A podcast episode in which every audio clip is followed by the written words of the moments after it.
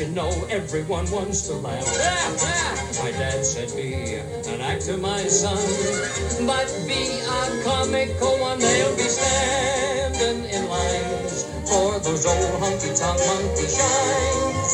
Or you could study Shakespeare and be quite elite, and you could charm the critics and have nothing to eat. Just slip on a banana peel, the world's at your feet. Make 'em laugh, make 'em laugh, make 'em laugh. Good morning. It's March 25th, and welcome to Doing Life Daily Devotions for Finding Peace in Stressful Times. This is the audible version of the book of the same name. Today's topic is Make 'em Laugh.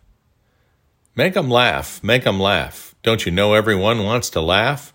My dad said, Be an actor, my son, but be a comical one. They'll be standing in lines for those old honky tonk shines.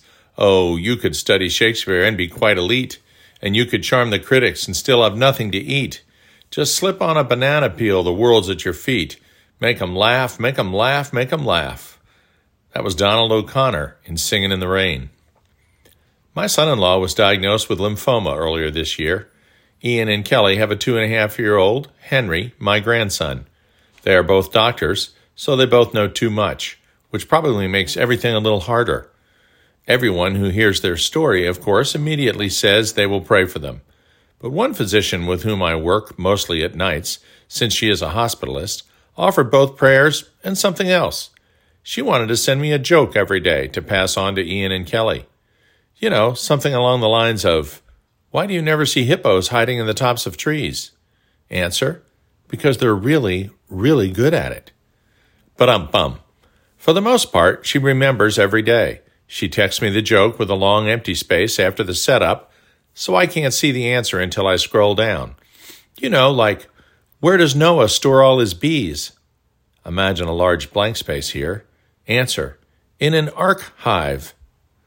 Now, I am sure that most of the people who said they would pray for our kids actually remembered to do so. In fact, whenever I say we'll pray for someone, I usually try and do it right then, or I might well forget. Whether or not someone really did pray for Ian and Kelly is essentially invisible to me, but not Lisa's jokes. Those I see almost every day, and then Ian and Kelly see them too. I know they make me smile, and there's a pretty good chance they make the kids smile too.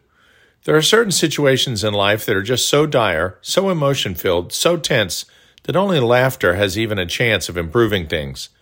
A 2020 study showed that laughter relaxes your whole body, relieving physical stress, it boosts your immune system, it triggers endorphin release that relieve pain and increase sense of well-being, improves cardiovascular fitness, burns calories, and it helps change perspective and release bitterness and resentment. A Norwegian study showed that those with a good sense of humor outlived those who didn't laugh, and this was particularly statistically significant in those battling cancer. God has a sense of humor, and He wants us to use it. How do I know that? Because Scripture is awfully clear about us being made in the Creator's image.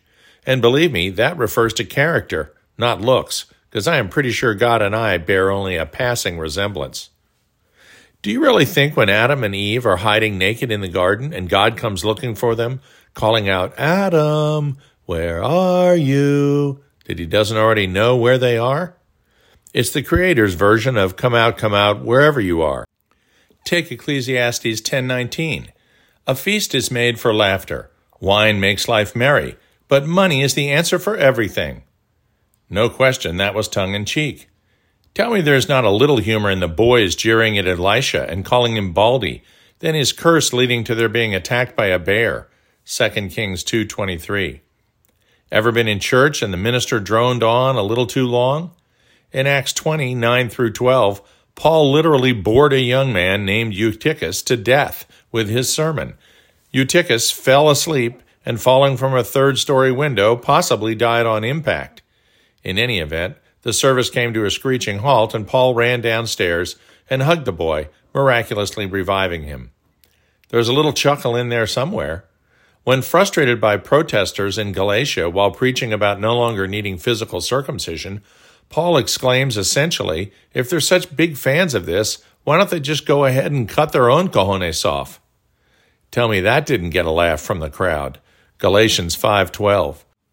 And you don't smile when you read about Balaam's donkey talking back to him?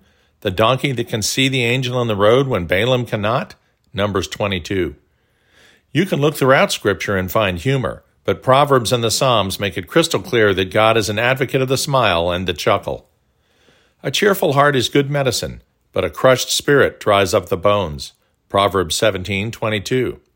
Clap your hands, all you nations, shout to God with cries of joy. Psalm 47:1. The one enthroned in heaven laughs. Psalm 2 4. I will turn their mourning to joy. I will comfort them and give them gladness for sorrow. Jeremiah 31:13. So I heartily recommend that you pursue joy for the best a person can do under the sun is to enjoy life. Eat, drink, and be happy. If this is your attitude, joy will carry you through the toil every day that God gives you. Ecclesiastes 8:15. Our tongues were filled with laughter. Our tongues were spilling over into song. The Eternal has done remarkable things. Psalm 126 2. It is impossible to read of the joy throughout the New Testament and not picture smiles on the faces of Christ and his disciples. All you who weep now are blessed, for you shall laugh. Luke 6:21. Although you have not seen Jesus, you love him, and even though you do not see him now, you believe in him and rejoice with an indescribable and glorious joy. 1 Peter 1 8. Some churches have even instituted Laughter Sunday across the country. We close today with a song often used sung to the tune of Be Thou My Vision. Feel free to use it as a prayer instead. Give to Us Laughter by Walter Farquharson. Give to us laughter, O source of our life. Laughter can banish so much of our strife. Laughter and love give us wholeness and health. Laughter and love are the coin of true wealth. Give us to laughter as sign of deep joy. Let us in laughing find Christian employ joining with stars and with bright northern lights, laughing and praising and sharing delights, even in sorrow and hours of grief. Laughter with tears brings us healing relief. God give us laughter, and God give us peace. Joy of your promise among us increase. Dear Heavenly Father, at this writing, the doctor who sends me the jokes to forward to my son in law has since contracted COVID 19 herself.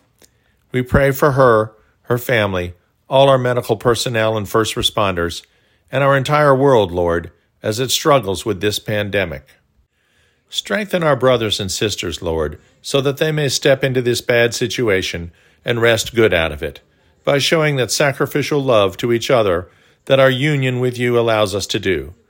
Amen. And then you get a great big custard pie in the face. Make them laugh, make them laugh, make them laugh.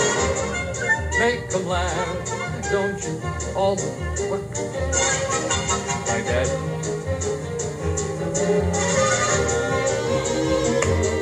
They'll be standing in lines for the. We'll see you tomorrow.